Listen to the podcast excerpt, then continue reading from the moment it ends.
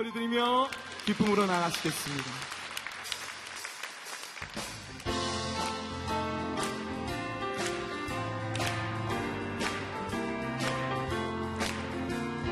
마음속에 근심 있는 사람 주 예수 앞에 다 되어라. 슬픈 마음 있을 때에 나도 주 예수께 아뢰라. 주 예수 앞에 다 되어라. 주 우리의 친구니 무엇이나 근심하지 말고 주 예수께 아뢰라. 눈물 나며 기쁜 한숨 쉴 때 주 예수 앞에 다 아뢰어라. 은밀한 죄 내게 있더라도 주 예수께 아뢰라. 주 예수 앞에 다 아뢰어라. 주 우리의 친구니 무엇이나 근심하지 말고 주 예수께 괴로움과 두려움이 있을 때 주 예수 앞에 다 아뢰어라. 내일을 염려하지 말고 주 예수께 아뢰라. 주 예수 앞에 다 아뢰어라. 주 우리의 친구니 무엇이나 근심하지 말고 주 예수께 죽음 앞에 겁을 내는 자여 주 예수 앞에 다 아뢰어라. 하늘나라 바라보는 자여 주 예수께 아뢰라. 주 예수 앞에 다 아뢰어라. 주 우리의 친구니 무엇이나 근심하지 말고 주 예수 앞에 다 아뢰어라. 주 우리의 친구니 무엇이나 근심하지 말고 주 예수 앞에 다 아뢰어라. 주 예수 앞에 다 아뢰어라. 주 우리의 친구니 무엇이나 근심하지 말고 주 예수께 아뢰라. 하나님께 영광과 찬양의 박수 올려드리겠습니다. 하나님, 우리도 함께 그 자리에 앉으시며 찬양 드리겠습니다.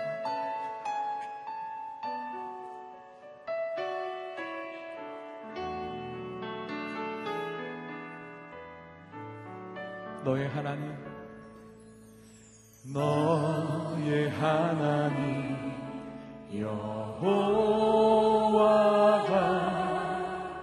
너의 가운데 계시니 그는 구원을 베푸실 전능자시라.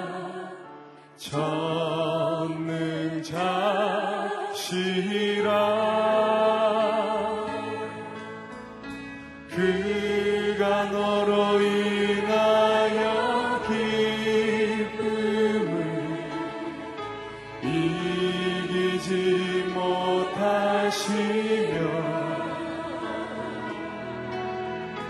너를 잠잠히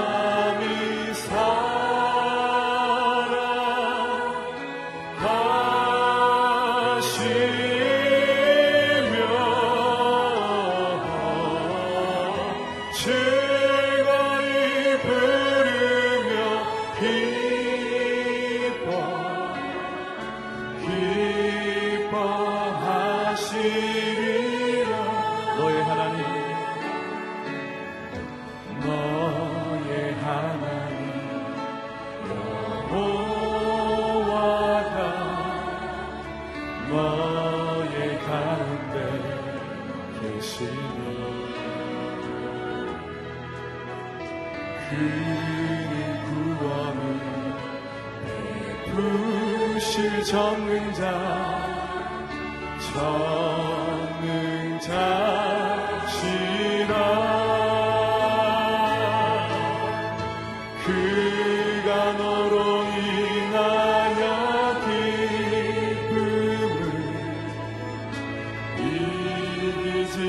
행복하시며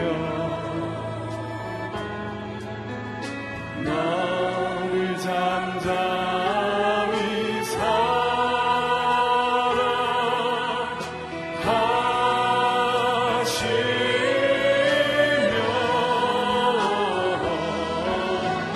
즐거이 부르며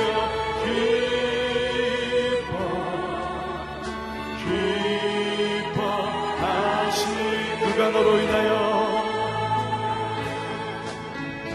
그가 너로 인하여 기쁨을 이기지 못하시며 너를 잠잠히 사랑하시며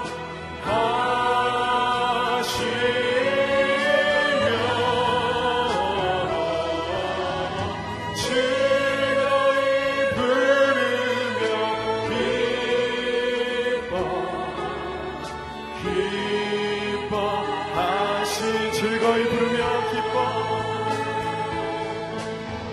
즐거이 부르며 기뻐하시리 너그신 걱정 말아라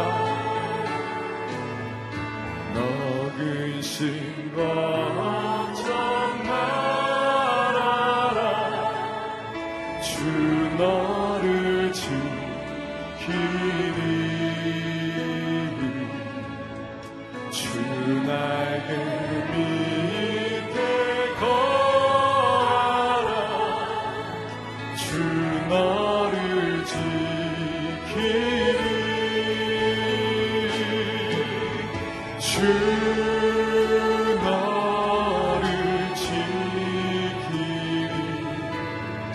아무 때나 어디서나 주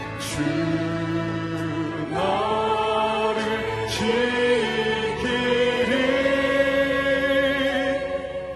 늘 지켜주시리 어려운 낙심 될 때에 주 너를 지키리 위험한 일을 당할 때 주 너를 지키리 주 너를 지키리 아무 때나 어디서나 주 너를 지키리 늘 지켜주시리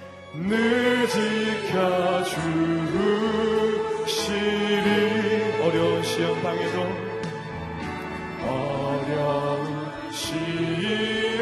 당해도 주 너를 지키리 구주의 품에 걸어 주 너를 지키리 우리 가슴에 손을 얹고 주 너를 지키리 주 너를 지키리 아무 때나 어디서나 주 나를 지키리 늘 지켜주시리 주 너를 지키리 주 너를 지키리 아무 때나 어디서나 주 너를 지키리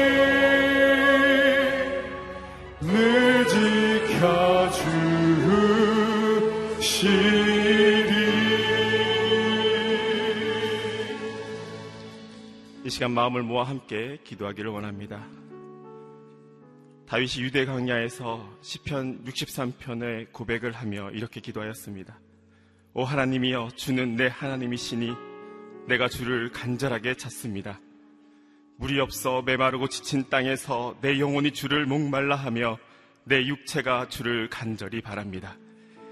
주님, 이 시간 우리가 목마른 사슴이 시냇물을 찾아 헤매듯이 마르고 황폐한 땅에서 근심과 걱정과 어려운 상황 가운데서 주님을 만나기 위해 이 새벽에 주님의 전에 나왔습니다. 내 영혼이 주를 찾기에 갈급합니다. 주를 만나기를 소망합니다. 주의 음성을 듣기를 소망합니다. 주님, 우리를 불쌍히 여겨주시고 주님을 만나는 기쁨을 허락하여 주시옵소서. 말씀을 선포하시는 이재원 담임 목사님 가운데 성령의 기름을 부어 주시옵소서. 말씀의 단비를 부어 주시옵소서. 생명의 말씀을 폭풍수같이 부어 주시옵소서. 이 시간 주의 이름을 한번 부르며 통성으로 기도하며 나아가겠습니다. 주여, 사랑해 주님 감사합니다. 이 새벽에 우리를 깨워주시고 주님을 만나기 위한 갈급함을 허락해 주심을 감사 올려드립니다. 이 땅에 물이 없이 가람이 아니라 여호와를 지식이 없으니 여호와를 아는 지식이 없어 망하고 있음을 불쌍히 여겨 주시옵소서. 주님, 우리의 죄악을 용서하여 주시고 하나님의 말씀이 선포되어질 때 돌이키는 역사가 있게 하여 주시옵소서. 우리 안을 돌아보면 너무나도 거짓이 있고 욕심이 있고 세상의 자랑과 우상과 죄의 모습이 있음을 고백합니다. 성령의 불로, 말씀의 불로 우리를 깨끗게 하여 주시옵소서. 말씀으로 우리의 생각과 삶의 태도가 변화되게 하여 주시고 새로워지는 역사가 있게 하여 주시옵소서. 우리의 가정이 새로워지게 하여 주시옵소서. 이 땅의 교회들이 새로워지게 하여 주시옵소서. 이 나라와 이민족이 새로워지게 하여 주시옵소서.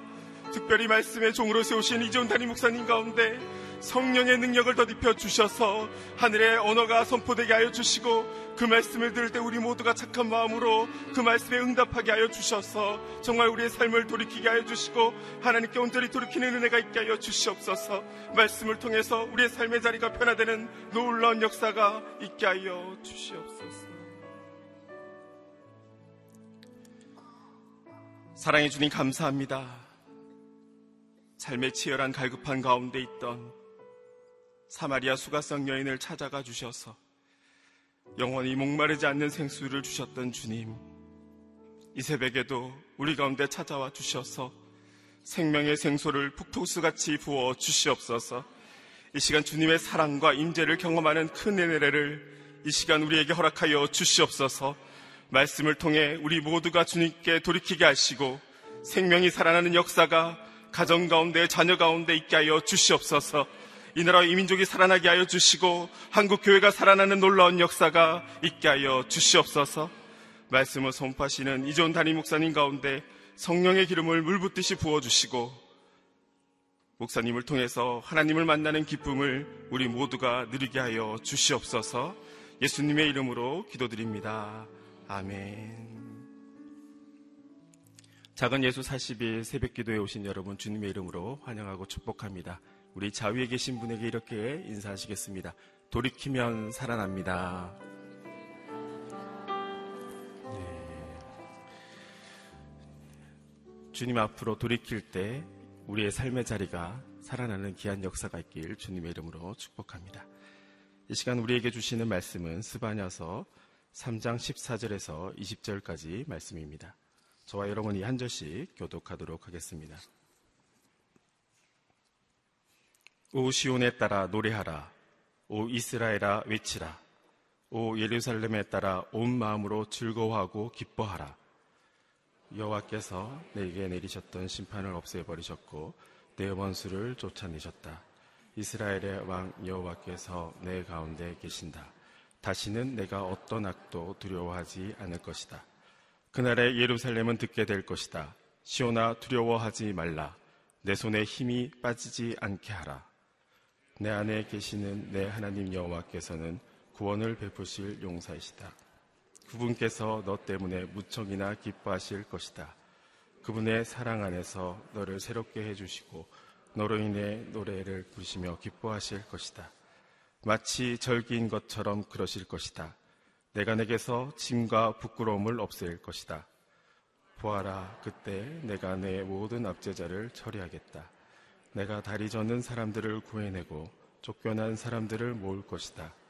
그들이 수치를 당한 모든 땅에서 내가 그들에게 칭찬과 명성을 얻게 하겠다. 그때 함께 읽겠습니다. 그때 내가 너희를 다시 데려오겠다. 그때 내가 너희를 모으겠다. 내가 너희 눈앞에서 포로된 너희를 회복시킬 때 이 땅의 모든 백성들 가운데서 너희가 명성과 칭찬을 얻을 것이다. 여호와께서 하신 말씀이다. 아멘. 주경배 찬양 사역팀의 찬양 이후에 이재훈 담임 목사님께서 너로 인해 기뻐하며 노래하리라 라는 제목으로 말씀 선포해 주시겠습니다.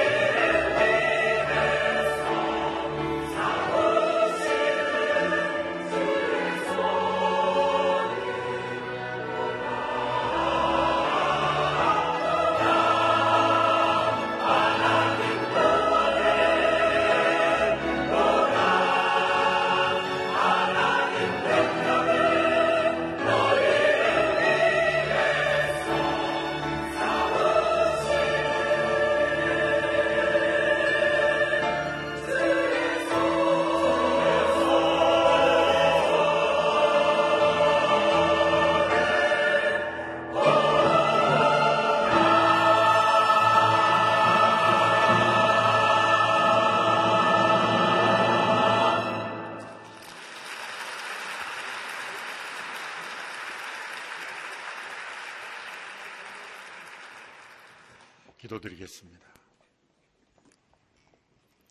우리를 위하여 싸우시며 우리에게 생명과 은혜로 날마다 새롭게 하시는 하나님의 사랑에 감사를 드립니다. 돌이켜 하나님의 구원을 경험하기를 원하며 돌이켜 하나님의 한없는 은혜 속에 거하기를 원하며 돌이켜 이 역사 속에 아버지의 뜻이 이루어지기를 간절히 소원하는 하나님의 백성들 가운데 하늘의 은혜와 능력을 더하여 주시옵소서. 오늘도 하나님의 말씀 앞에 귀를 기울입니다. 예언자들을 통해 우리에게 주신 하나님의 음성을 듣고 깨닫고 회개하며 겸손한 마음으로 아버지의 뜻을 이루는 주님의 백성들이 다 되게 하여 주시옵소서. 예수님의 이름으로 기도합나이다. 아멘. 사람들은 미래를 알려준다고 하는 그런 정보들에 많은 귀를 기울입니다. 소위 미래학 책이라고 하는 것이 늘 베스트셀러가 되는 이유가 거기에 있습니다.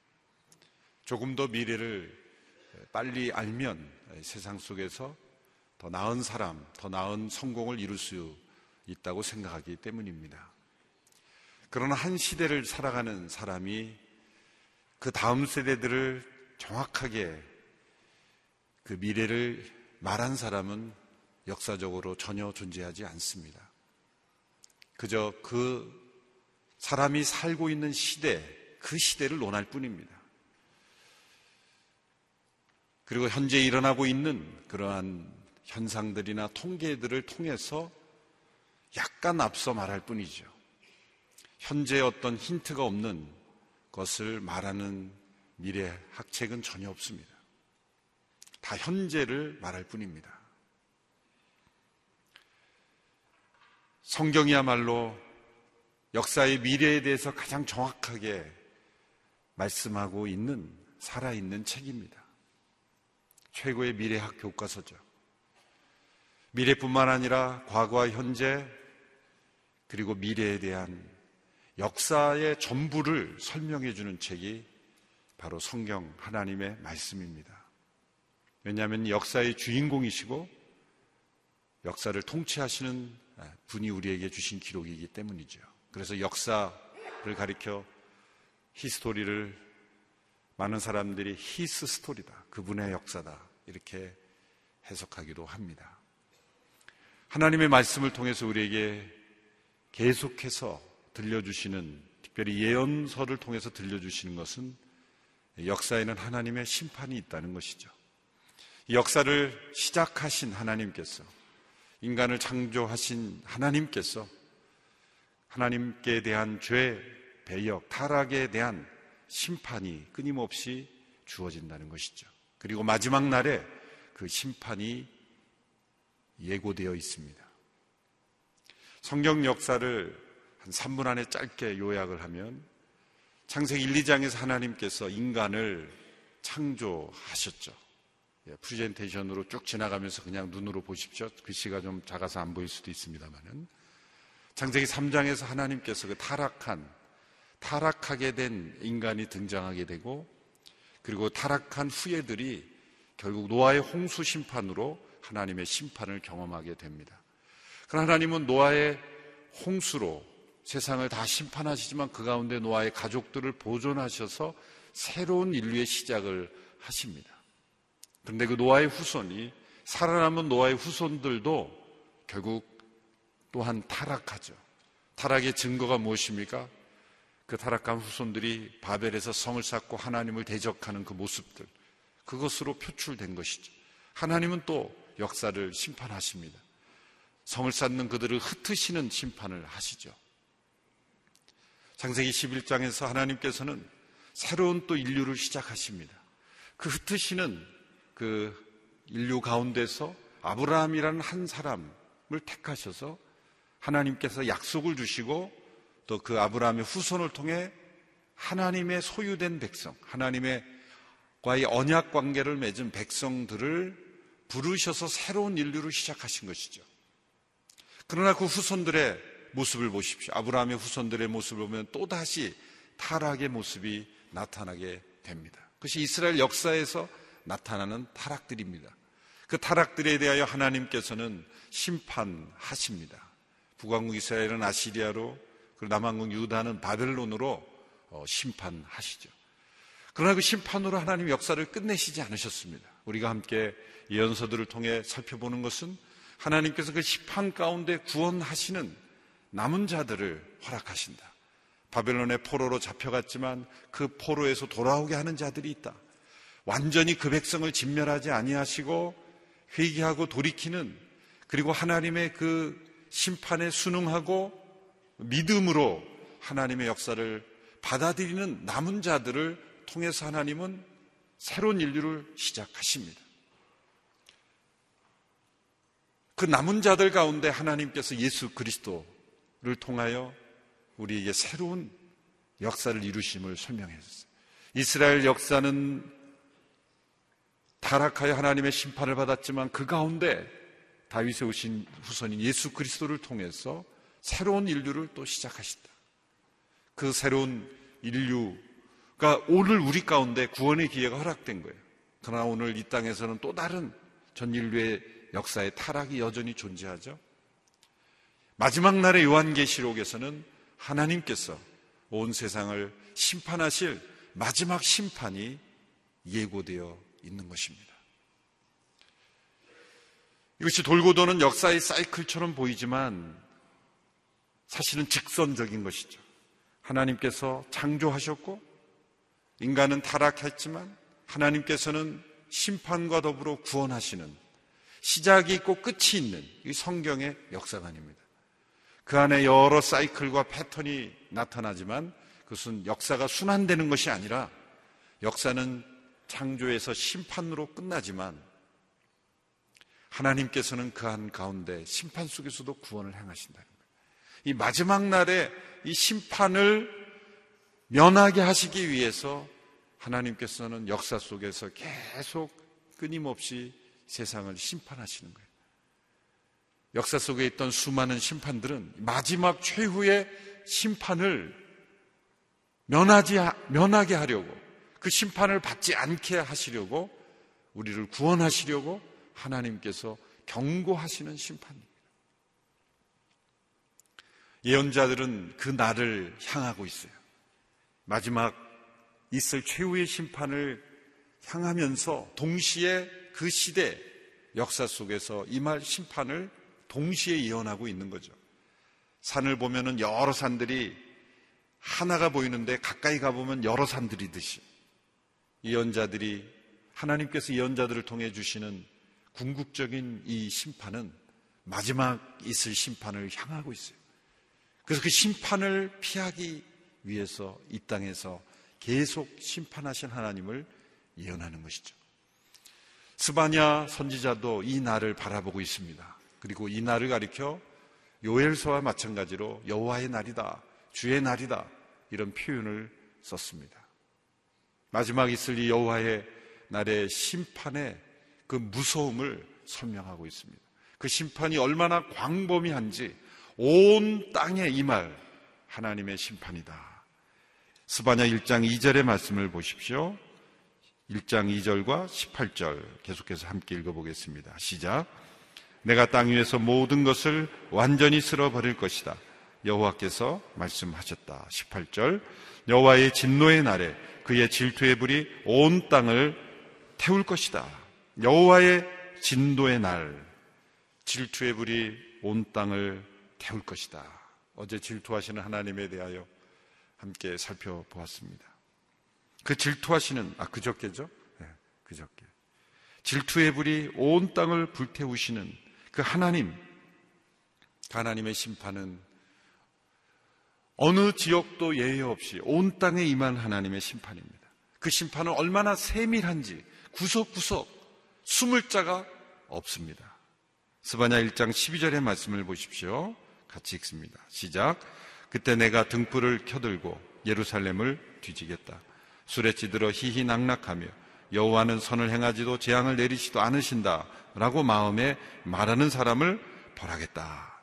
등불을 켜들고 구석구석 샅샅이 뒤지시는 하나님의 심판은 어느 누구도 피할 길이 없습니다. 심지어 그 마음의 상태까지도 다 감찰하시며 임할 심판이다. 그 심판이 얼마나 가까이 왔는지 말씀하십니다. 스바냐 1장 14절 15절의 말씀입니다. 같이 읽습니다. 시작. 여호와의 큰 날이 다가오는구나. 가까이 왔으니 곧 올 것이다. 여호와의 날의 소리는 비통할 것이다. 용사들이 거기서 울부짖을 것이다. 그날은 진노의 날, 절망과 고통의 날, 파멸과 황폐의 날, 어둡고 우울한 날, 구름과 두꺼운 먹구름이 뒤덮인 날이다. 그 날이 가까이 왔다는 거죠. 아까 도표를 통해서 봤지만 아담의 창조로부터 시작해서 마지막 요한계시록에 임할 그 심판의 직전에 우리가 살고 있지 않습니까? 이스라엘 백성들이 임박한 그 심판보다 우리는 더 가까이 살고 있는 거예요. 이 스바냐 1장 14절 15절에 나오는 여호와의 큰 날이, 그 진노의 날이 가까이 왔다라는 이 예언은 세월이 흐르는 동안 수많은 설교자들, 특별히 예술가들에게 많은 감동을 주었고, 이것으로 인하여 많은 특별히 음악들이 작곡이 되었죠. 1250년 이태리의 프란시스코 수도사인 토마스라는 분이 이 예언으로 찬송시를 작곡했고, 라틴어로 디스 이라이, 진노의 날, 그래서 이 가사가 수많은 레퀴엠 혹은 이 그 진노의 날에 수많은 진노, 하나님의 진노를 받아 그 슬퍼하는 그 사람들의 노래를 부른, 그래서 모차르트, 하이든 많은 분들의 음악으로 작곡이 되었죠. 그런데 음악으로 듣지만 그 메시지를 잃어버리는 것이 안타까움입니다. 그 진노의 날, 그 두려운 날, 하늘과 땅이 사라져버리는 때 죄인이 의지할 힘이 무엇일까? 어떻게 그 두려운 날을 맞을까? 이렇게 시작이 되는 찬송시입니다. 1장에서 스바냐는 온 세상에 임할 심판, 여호와의 날의 심판을 예언합니다. 2장에서는 이스라엘의 주변 국가들, 주변에 둘러싸고 있는 각 나라들에 대한 심판을 예언하면서 회개하라, 돌이키라, 그러면 희망이 있다, 그러면 살아날 것이다 라는 예언을 주십니다. 2장 1절에서 3절 함께 읽겠습니다. 시작. 함께 모여 성회를 열라. 창피함을 모르는 백성아, 너희가 겨처럼 날려 쫓겨나기 전에, 여호와의 무서운 진노가 너희에게 닥치기 전에, 여호와의 진노의 날이 너희에게 닥치기 전에, 이 땅의 모든 온유한 사람들아 여호와를 찾으라. 그분의 공의를 행한 사람아 의를 구하라. 온유함을 구하라. 그러면 여호와의 진노의 날에 혹시 너희가 피할 수 있을지 모른다. 이 무서운 진노의 날에, 여기에 온유한 사람들, 온유한 사람들이라고 했는데 또 겸손한 사람들, 가난한 사람들 이렇게 번역할 수 있습니다. 여기 온유와 겸손과 가난함은 무엇입니까? 하나님의 심판 앞에서 그 진노의 날이 가까웠다는 것을 듣고 돌이켜 마음이 겸허한 사람들입니다. 하나님을 찾는 사람들입니다. 의를 구하고 하나님의 구원을 간구하는 사람들입니다. 3장에서는 이스라엘 백성들에게 포커스를 두면서 그들에게 대한 심판을 예언하면서 또한 역시 회개하라, 돌이키면 살아날 수 있다 말씀하십니다. 3장 12절의 말씀을 우리 같이 읽습니다. 시작. 내가 내 가운데 겸손하고 가난한 백성을 남겨두겠다. 그러면 그들이 여호와의 이름을 의지할 것이다. 하나님께서 그 가운데서도 겸손하고 가난한 백성을 남겨두신다는 거죠. 이 가난함은 경제적 가난함이 아니라 예수님께서 산상순에서 말씀하신 심령의 가난한 자, 복이 있나니 천국이 그들의 것입니다. 왜 심령이 가난한 자가 복이 있습니까? 마지막 이말 이 여호와의 진노의 날을 피할 수 있는, 그 진노의 날에 살아남는 자들이기 때문입니다. 겸손하고 가난한 자들을 남겨두시고 그들은 여호와의 이름을 의지하는 백성이 될 것입니다. 돌이킨다는 것은 우리 스스로 힘으로 이 심판을 견딜 수 없다는 것을 깨닫는 것입니다. 우리 스스로의 역사의 종말을 막을 수 없습니다. 아무리 과학기술이 발전하고 최첨단의 인공지능, 수 없는 인공지능이 나와도 역사의 심판을 막을 수가 없습니다. 인간이 만든 무기로 하나님의 심판을 막을 수 있습니까? 인간이 만든 어떤 초고층 건물이, 최첨단 기술이 하나님의 심판을 막을 수 있습니까? 인간의 어떤 능력으로도 역사에 임한 하나님의 심판을 막을 수 없습니다. 성경의 역사가 그것을 보여주는 거죠. 실행되지 않는 마지막 여호와의 진노의 날이 가까이 오고 있습니다. 그 역사의 심판 앞에서 그것을 생각할 때 우리는 겸손할 수밖에 없습니다. 마음이 가난해질 수밖에 없습니다. 예수님께서 복음서에 보면 많은 교훈 중에 산상수훈보다 더 많은 교훈을 심판에 관해서 말씀하셨다는 것을 기억해야 합니다. 도트의 지진이 일어나고 전쟁이 끊이지 않고 기근이 일어나고 약탈이 일어나고 요즘 뉴스를 보면 정말 가까이 왔습니다. 예수님께서 말씀하신 그대로 지금 일어나죠. 예수님께서 지질학 박사이기 때문에 지진을 예언하신 것입니까? 지진 분포도를 여러분이 인터넷에서 찾아보십시오. 최근 10년간의 지진이 과거에 수백 년 동안 있었던 지진보다 급증하고 있다는 것, 예수님 말씀 그대로 이루어진 것 아닙니까? 지진뿐만이 아니라 분쟁, 전쟁, 끊임없는 그런 종족 간의 다툼, 이런 이기적인, 국가가 한 개인처럼 이기적이 돼버린 거예요. 그런 시대에 전 세계가 하나의 지구촌이 되면서 더 이기적이 됐어요. 더 보이지 않는 약탈이 심해졌습니다. 합법적인 약탈이죠. 이 모든 것들이 주님께서 역사의 마지막 진노의 날에 임할 징조들이라고 말씀하셨어요. 그러므로 우리에게는 매우 비관적, 역사는 비관적입니다. 그러나 동시에 희망적입니다. 비관적인 것은 이 심판이 예정되어 있다는 것에서 비관적이고, 그러나 희망적인 것은 그 가운데서 하나님의 구원의 길을 예비하셨다는 거예요. 그 구원의 길을 예비하는 책이 하나님의 말씀이고 성경이고 교회의 사명인 거죠. 여러분, 이러한 스바냐 예언이 당대에 어떤 영향을 미쳤겠습니까? 오늘 이 시대에도 이 예언을 통해서 우리는 도전을 받습니다. 당대에 어떤 예언을 맺혔습니까? 이 스바냐는 요시아 왕 시대에 예언한 선지자입니다. 스바냐 1장 1절에 보면 스바냐를 이렇게 소개합니다. 스바냐에게 주신 여호와의 말씀입니다. 그의 아버지는 구시이고 할아버지는 그다랴이며 증조할아버지는 아마랴이고 고조할아버지는 히스기야입니다. 때는 아몬의 아들 유다왕 요시아 왕 때였습니다. 어떤 선지자를 소개하면서도 4대 그 이전의 조상을 언급한 선지자가 없습니다. 스바냐가 유일합니다. 그 4대 조상이 누구냐면 유명한 히스기야 왕입니다. 이스라엘 유다, 이 남왕국 유다에 있어서 가장 개혁적인 두 왕을 꼽으러 간다면 히스기야 왕과 요시아 왕이에요.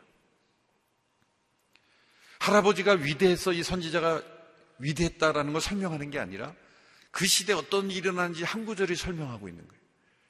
이 스바냐가 히스기야의 4대 후손이라면 왕손이죠. 왕손인데 그가 왕이 아닌 것은 그 히스기야 왕의 후손은 므나쎄, 첫 번째 아들인 므나쎄를 통해서 이루어져서 지금 요시아 왕 때까지 온 거예요. 그러니까 그 다음 자녀의 후손이겠죠. 그 차자들의 후손이죠, 스바냐는. 그럼 요시아 왕과 이 스바냐는 어떤 관계입니까? 친척 관계죠. 같은 왕손으로 친척 관계. 촌수를 따져보면 요시아 왕이 어리지만 이 스바냐의 삼촌뻘이 됩니다. 그런데 이 요시아 왕의 조상들은 거슬러 올라가면 아몬, 아몬의 아들이라 그랬죠. 아몬은 왕이 되자마자 2년 내서 이 신복에 의해서 암살당하고 살해당합니다. 비참하죠. 그의 아버지 므나쎄는 유다 역사에서 가장 악했던 왕입니다. 참 역사의 아이러니는 히스기야 왕과 같이 훌륭한 왕 아래서 이 므나쎄 같은 아들이 존재한다는 것이 참 슬픈 거예요. 예측을 못하는 거예요. 이 므나쎄 왕은 바알 숭배로 유명했어요. 그래서 역사를 거꾸로 되돌린 사람이죠. 한순간의 역사는 되돌아갈 수 있어요. 므나쎄 왕은 자기 자녀를 제물로 바치는 몰렉 신을 섬기기도 하고 바알을 섬기고, 하여튼 여호와 보시기에 악하게 행했어요. 그 아들 아몬도 똑같이 악하게 행했어요. 그런데 희한하게 그렇게 할아버지 아버지가 그렇게 악한 왕이라면 보고 배운 게 악한 것뿐일 텐데 말이죠. 요시아 왕은 히스기야를 못 봤을 텐데, 요시아 왕은 8살 때 왕이 됐어요. 8살 때. 그랬으면은 그 나라가 혼란해야 되잖아요. 그런데 이렇게 기록이 돼 있어요. 그는 여호와 보시기에 올바르게 행했다. 16세 때 하나님을 간절히 찾아서 20세 때 요시아의 유명한 개혁을 일으킵니다. 전 나라의 우상들을 다 제거해버려요. 한참 방황할 나이에 그는 하나님을 찾았고 이 이스라엘 역사에 있어서 가장 개혁적인 왕이 돼요. 도대체 8살 때 왕이 된 이가 어떻게 16살 때 하나님을 그렇게 간절히 찾고 20세에 그런 개혁을 할 수 있었을까? 그 비밀이 스바냐에 있다는 것이죠. 스바냐가 요시아의 영적인 멘토였다는 거죠. 그 스바냐의 메시지는 심판을 예언하는 거예요. 그러니까 요시아 왕이 8살 때 되니까 아마 왕이 되자 스바냐는 상상입니다만 틀림없이 요시아를 찾아갔을 거예요. 그리고 그 어린 나이에 요시아 왕에게 하나님의 심판을 당당하게 무섭게 예언했을 거예요. 역사에는 하나님의 심판이 있다. 내가 만일 할아버지와 아버지가 행하는 그대로 행하면 이 나라의 심판일 것이고 너도 죽을 뿐만 아니라 이 나라가 죽고 그리고 궁극적으로 하나님의 심판이 있을 것이다. 이 생생한 예언을 요시아에게 행했죠. 그는 여러 학자들의 자료를 다 들춰봐도 틀림없이 요시아는 스바냐의 영향을 받은 것이다. 비록 어린 나이의 왕이지만 그의 옆에 스바냐와 같은 선지자가 있었기에 그 심판의 예언을 듣고 요시아가 정신을 차린 거예요. 우리 자녀들에게 하나님의 심판을 말해줘야 합니다. 꼭 예언자로 소명을 받아야만 심판을 말해줄 수 있는 게 아닙니다. 우리 주변 사람들에게 역사에는 종말이 올 것이다, 하나님의 심판이 임한다, 죄에 대해서는 하나님의 심판이 임한다. 역사를 보십시오. 다 죄에 대한 하나님의 심판이 임하는 거 아니에요? 하나님의 심판이 임한다. 스바냐서를 보면 투박할 정도로 직설적으로 하나님의 심판을 예언합니다. 역사의 개혁은 하나님의 심판을 인식하는 데서부터 시작이 됩니다. 교회는 역사에 주어지는 하나님의 심판의 대언자입니다. 죄의 병균에 오염된 온 땅을 하나님께서 심판하실 것이고, 그리고 마지막 때에 여호와의 진노의 날을 피하게 하기 위해서 그 전에도 심판하시는 거예요. 크고 작은 여러 심판을 하심으로 그 목적은 뭐예요? 심판을 통해 정결케 하시는 거예요. 우리를 죽이시려고 하는 것이 아니라 영적인 수술을 하는 거죠. 마지막 진노의 날에 다 멸망하지 않도록 하기 위해서 우리를 계속해서 수술해 가시는 것이 하나님의 역사 속의 심판이에요. 창세기에 보면 에녹이라는 사람이 300년 동안 하나님과 동행했다 그랬어요. 그가 어떻게 300년 동안 하나님과 동행할 수 있었습니까? 65세 때 그가 무두셀라란 아들을 낳으면서 하나님의 심판의 계시를 받죠.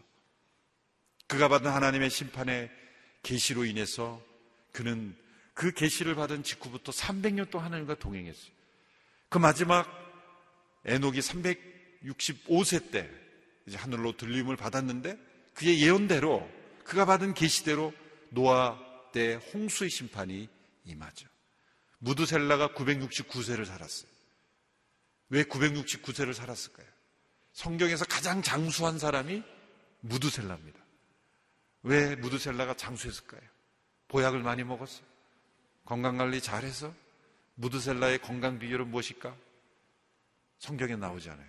한 가지 힌트는 무드셀라가 죽은 후에 노아가 600세 되던 해에 심판이 시작이 된 거예요. 그가 죽음으로 심판이 시작이 돼요. 무드셀라라는 이름의 뜻은 그가 죽으면 심판이 온다라는 거예요. 에녹은 무드셀라를 낳을 때 하나님의 심판 계시를 받았어요. 300년 동안 하나님과 동행하다가 갔어요. 그리고 무드셀라가 969세가 됐다. 거의 1000년을 살았다는 것은 하나님께서 심판을 보류하시고 기다리시는 인내의 길이었던 거예요. 그러니까 무드셀라와 노아는 같이 살았다는 거예요. 노아가 무드셀라의 손자 아닙니까? 그의 할아버지가 죽음과 동시에 같은 해 노아가 600세 되는 해 홍수의 심판이라. 에녹이라는 사람이 하나님과 동행한 것. 하나님께서는 언제나 심판을 예고하지 않고 행하시는 법이 없습니다. 그래서 하나님의 심판은 의로운 겁니다. 회복의 기회를 주고 심판하십니다. 그래서 하나님의 심판은 사랑의 심판인 것이죠. 마지막에 심판이 주어져 있고 우리에게 하나님의 말씀을 통해서 심판의 계시를 준 거예요. 이 심판의 계시를 믿음으로 받아들이면 우리도 에녹처럼 사는 겁니다. 그리고 오직 의인은 믿음으로 말미암아 살리라 하신 것이에요. 하나님의 심판이 있을 것을 믿음으로 받아들이는 자에게 하나님의 구원은 임하는 것이죠. 하나님은 역사 속에 끊임없이 남은 자들을 두셔서 새로운 역사를 시작하셨죠. 마지막 최후의 심판에도 남은 자들을 두셔서 새하늘과 새 땅을 시작하시는 거예요. 그 새하늘과 새 땅에 이 심판 속에 남은 자가 되어 그 새하늘과 새 땅에 누리는 자가 될 것인가? 아니면 역사의 종말과 함께 사라질 것인가? 그걸 우리에게 결단하라는 거죠. 우리가 함께 읽은 오늘 말씀은 이 심판 가운데 구원을 받은 남은 자들을 축복하시는 하나님의 노래입니다. 우리가 하나님께 드리는 노래라기보다 하나님께서 우리로 인하여 기뻐하시고 부르시는 노래죠. 회개한 돌이킨 자들을 받아주시고 그 백성들을 정결케 하시고 그 심판을 없애버리시고 원수를 쫓아내시고 어떤 악도 두려워할 필요가 없어요. 왜냐하면 하나님께서 우리 가운데 계시기 때문이에요. 14절의 말씀을 보면 이렇게 시작하죠. 15절의 말씀 보십시오. 여호와께서 내게 내리셨던 심판을 없애버리셨고 내 원수를 쫓아내셨다. 이스라엘 왕 여호와께서 내 가운데 계신다. 마지막 3장에서는 내 가운데에 계신다라는 말씀을 강조합니다. 내 가운데 계시다. 17절의 말씀 보십시오. 내 안에 계시는 내 하나님 여호와께서는 구원을 베푸시는 용사시다. 하나님께서 어떻게 우리 안에 계십니까? 우리 안에 계실 수 없었던 이유는 우리 안에 죄가 있었기 때문이고 악의 편에 섰기 때문이고 하나님 대항하는 편에 서 있기 때문이에요. 그러나 하나님께서 이 모든 심판을 통해서 우리가 돌이킨다는 것은 죄로부터 떠나 하나님께로 가는 것이기 겸손한 마음으로 가난한 마음으로 하나님께 돌이키는 자 하나님의 심판 앞에 돌이킬 때 하나님은 우리 가운데 계십니다. 그리고 이 노래를 부르신다는 거예요. 기뻐하신다는 거죠. 이 17절의 말씀을 보시면 개역 개정이 우리에게 익숙하고 저 또한 이 개역 개정이 익숙합니다. 우리가 유명한 잘 아는 노래 아까 불렀던 찬양과 같은 그 말씀이죠. 3장 17절의 말씀을 개역 개정으로 우리가 함께 읽어보겠습니다. 같이 읽습니다. 시작. 너희 하나님 여호와가 너희 가운데 계시니 그는 구원을 베푸실 전능자시라. 그가 너로 인하여 말미암아 기쁨을 이기지 못하시며 너를 잠잠히 사랑하시며 너로 말미암아 즐거이 부르며 기뻐하시리라 하리라.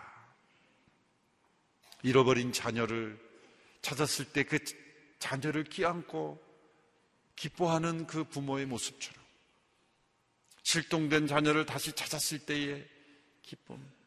우리 남북 이산 가족들이 수십 년간 떨어졌던 그 가족들을 끌어안고 기뻐하는 그 기쁨의 모습처럼 심판 가운데 멸망 위기에 처했던 그 자녀들을 하나님께서 건지시고 부르시는 노래예요. 내가 너를 얼마나 기뻐하는 줄 아니. 내가 너를 얼마나 구원하기를 원했는 줄 아니. 내가 너를 얼마나 사랑하는 줄 아니.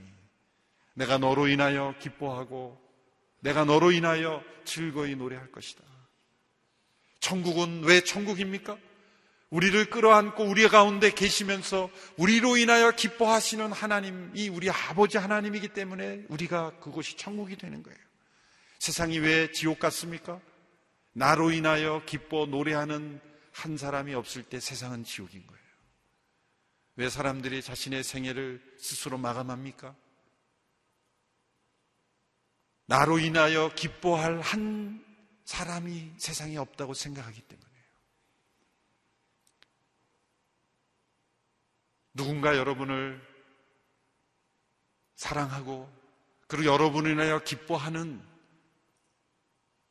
사람이 있기 때문에, 여러분의 가정 속에, 여러분의 공동체 속에, 여러분의 우정 속에 여러분으로 인하여 기뻐하고 즐거워하는 누군가가 있기 때문에 살맛이 나는 거예요.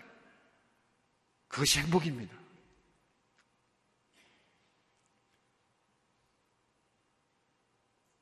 우리 인생의 참된 행복은 나로 인하여 기뻐하고 즐거워하시는 그 하나님의 임재가 가장 큰 행복입니다.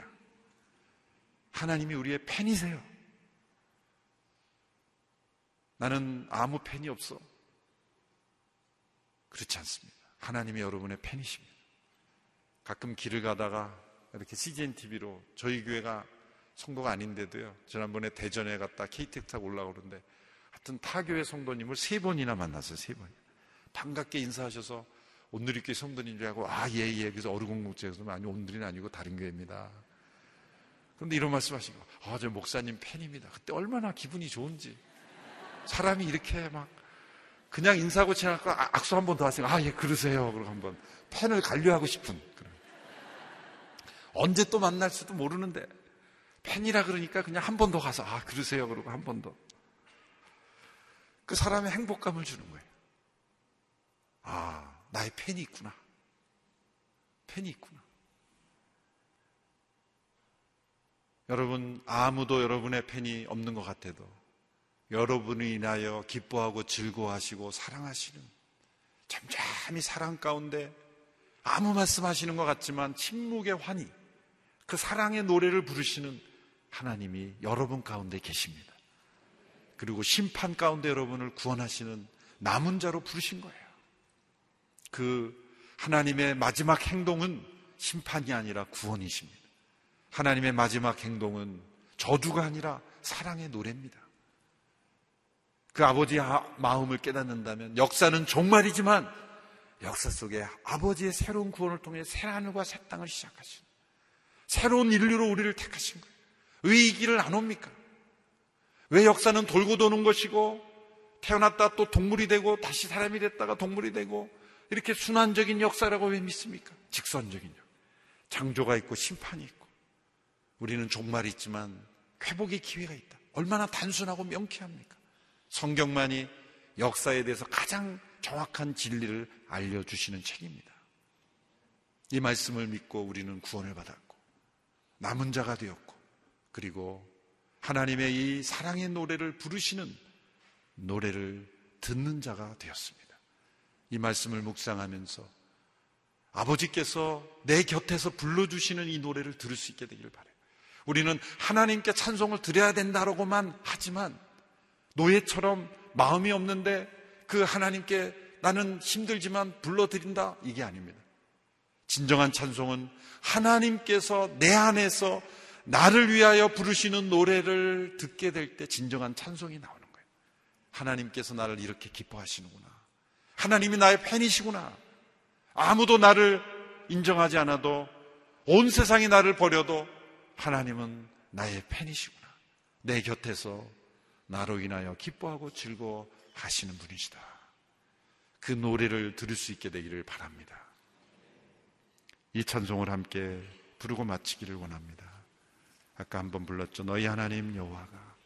이 찬송을 부르실 때 나로 인하여 즐거워하시며 기뻐하시고 노래하시는 그 아버지의 사랑을 함께 느낄 수 있게 되기를 바랍니다.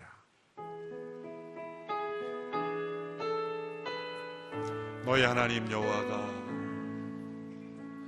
너의 하나님 여호와가 너의 가운데 계시니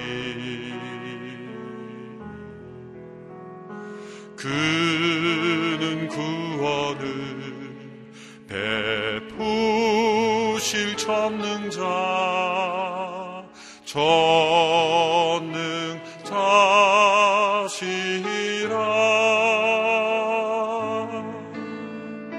그가 너로 인하여 기쁨을 이기지 못하시며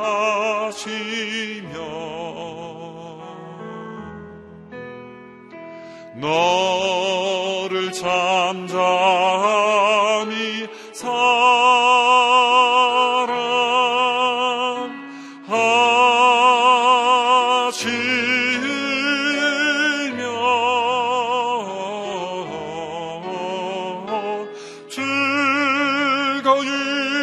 기뻐하시리라.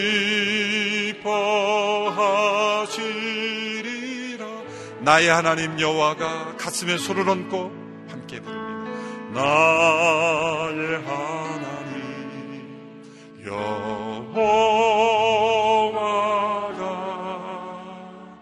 나의 가운데 계시니 그는 구원을 베푸실 전능자시라.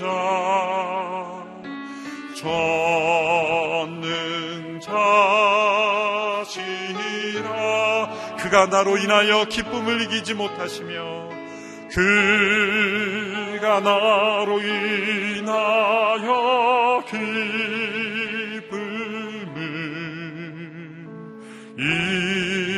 이기지 못하시며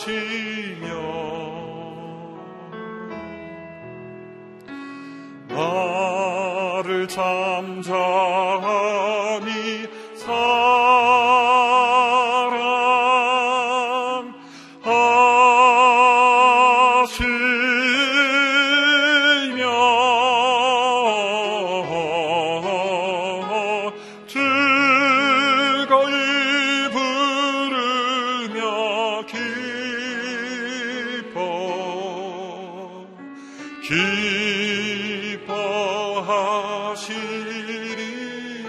즐거이 부르며 기뻐하시리라. 즐거이 부르며 기뻐하시리라. 즐거이 부르며 기뻐하시리라.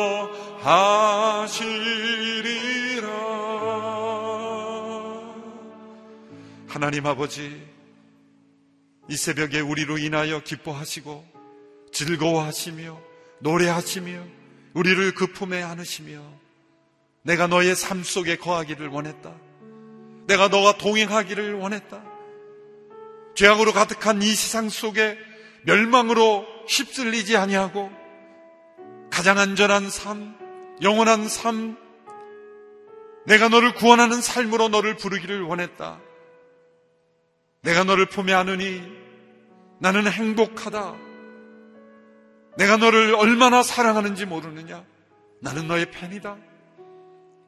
내가 세상의 무엇을 이루는 것과 상관없이, 무엇을 가졌느냐와 상관없이, 사람들이 너를 어떻게 평가하는지와 상관없이, 너가 너 자신을 어떻게 생각하는지와 상관없이 너는 그리스도 안에서 나의 자녀요, 나의 택한 백성이요, 나의 기쁨이다.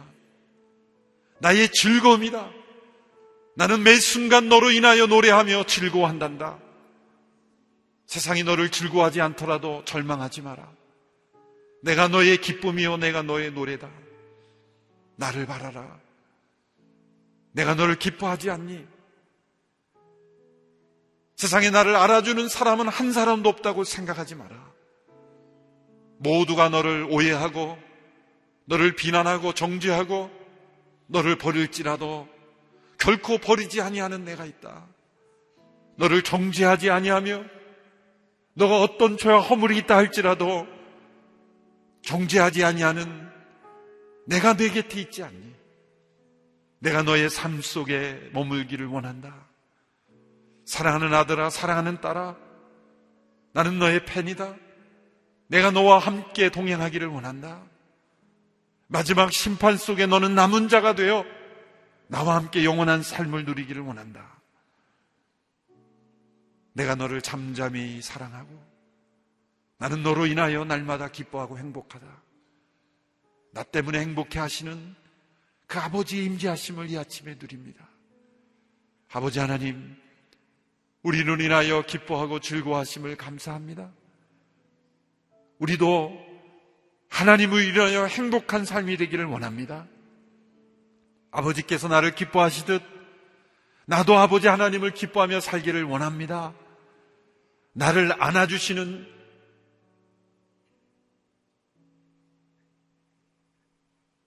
그 아버지의 사랑 안에 거하기를 원합니다. 이 새벽에 아버지 앞에 난 모든 영혼들을 안아주시고 이 세상 속에 아파하는 모든 심령들을 그 품에 안아주셔서 회복시켜 주시옵소서. 세상에 희망을 두다 상처 입은 심령들이 있습니다. 세상을 의지하다 절망한 심령들이 있습니다. 세상에서 버림받고 외로워하는 심령들이 있습니다. 사랑하는 사람들로부터 상처받고 마음속에 미움으로 가득한 영혼들이 있습니다.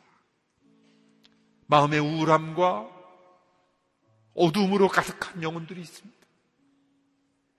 이 새벽에 아버지께서 이 노래를 불러주시며 안아주시며 품어주시기를 간절히 원합니다. 내가 너의 삶 가운데 있으니 걱정하지 마라. 두려워하지 마라. 내 어깨가 처진 상태로 살지 마라. 담대하게 나의 노래를 들으며 살아라. 우리의 일평생에 날마다 아침마다 저녁마다 우리 곁에 계셔서 나는 너의 팬이다. 나는 너로 인하여 즐거워하고 있다고 말씀하시는 그 아버지의 사랑의 음성을 들으며 살게 하여 주시옵소서.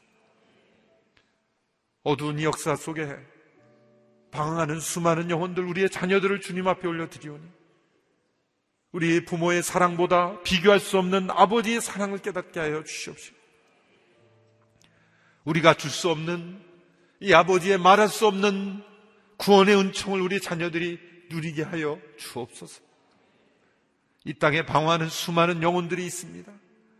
수많은 우리 자녀들이 참되신 하나님을 깨닫고 역사를 올바로 깨닫게 하여 주시옵시오. 세상의 소문과 거짓된 사상에 휩쓸리지 않게 하여 주시옵시고 하나님의 말씀을 사랑하며 진리를 깨닫는 자녀들이 되게 하여 주시옵소서. 이 땅에 많은 나그네들이 있습니다. 외국인 이주자들 외롭고 힘든 가운데 있습니다. 하나님을 만나게 하여 주시옵시고 우리 대한민국에 와서 영원한 생명을 얻게 하여 주시옵소서.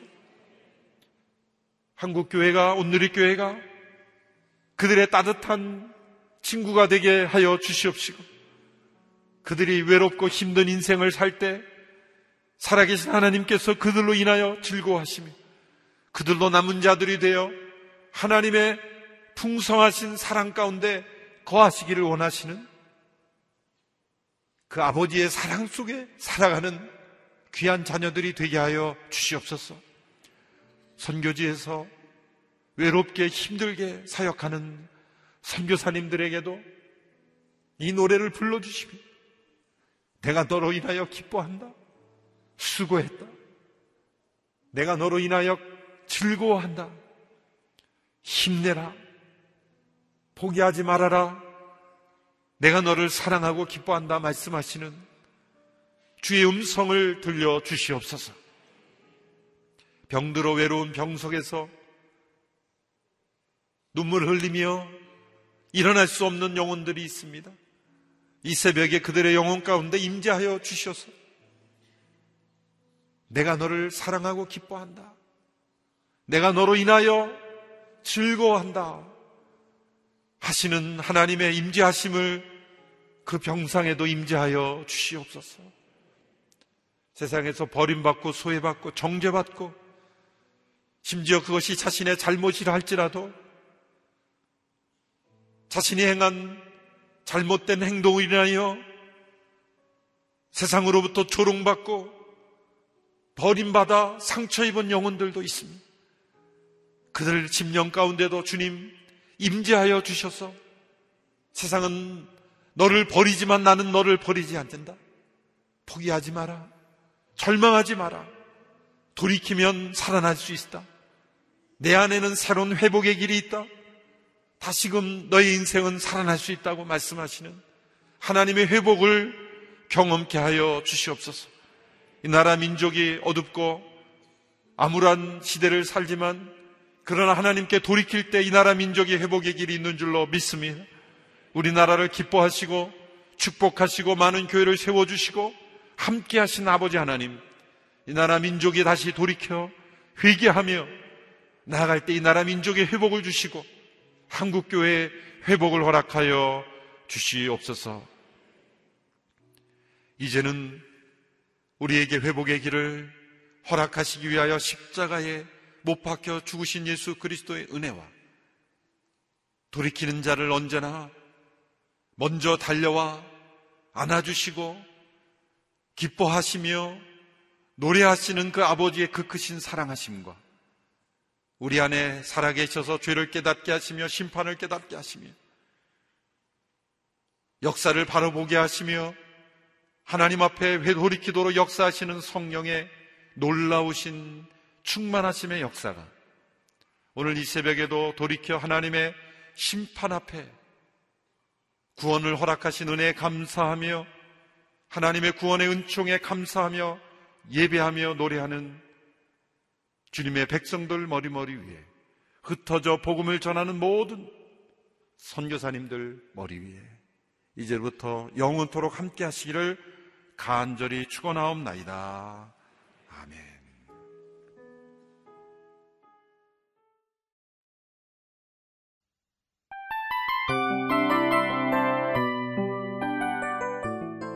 이 프로그램은 청취자 여러분의 소중한 후원으로 제작됩니다.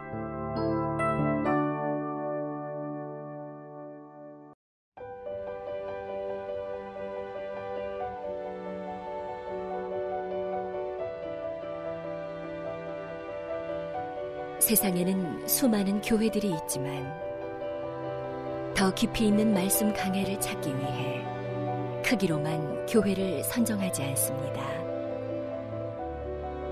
보다 좋은 영적 콘텐츠를 더 많이 나누기 위해 방송비를 받지 않습니다. 1년 365일 복음만 전하고 싶어서 우리는 광고를 하지 않습니다. 온누리의 복음을 땅끝까지 CGN TV와 함께 땅끝 선교사가 되어주세요.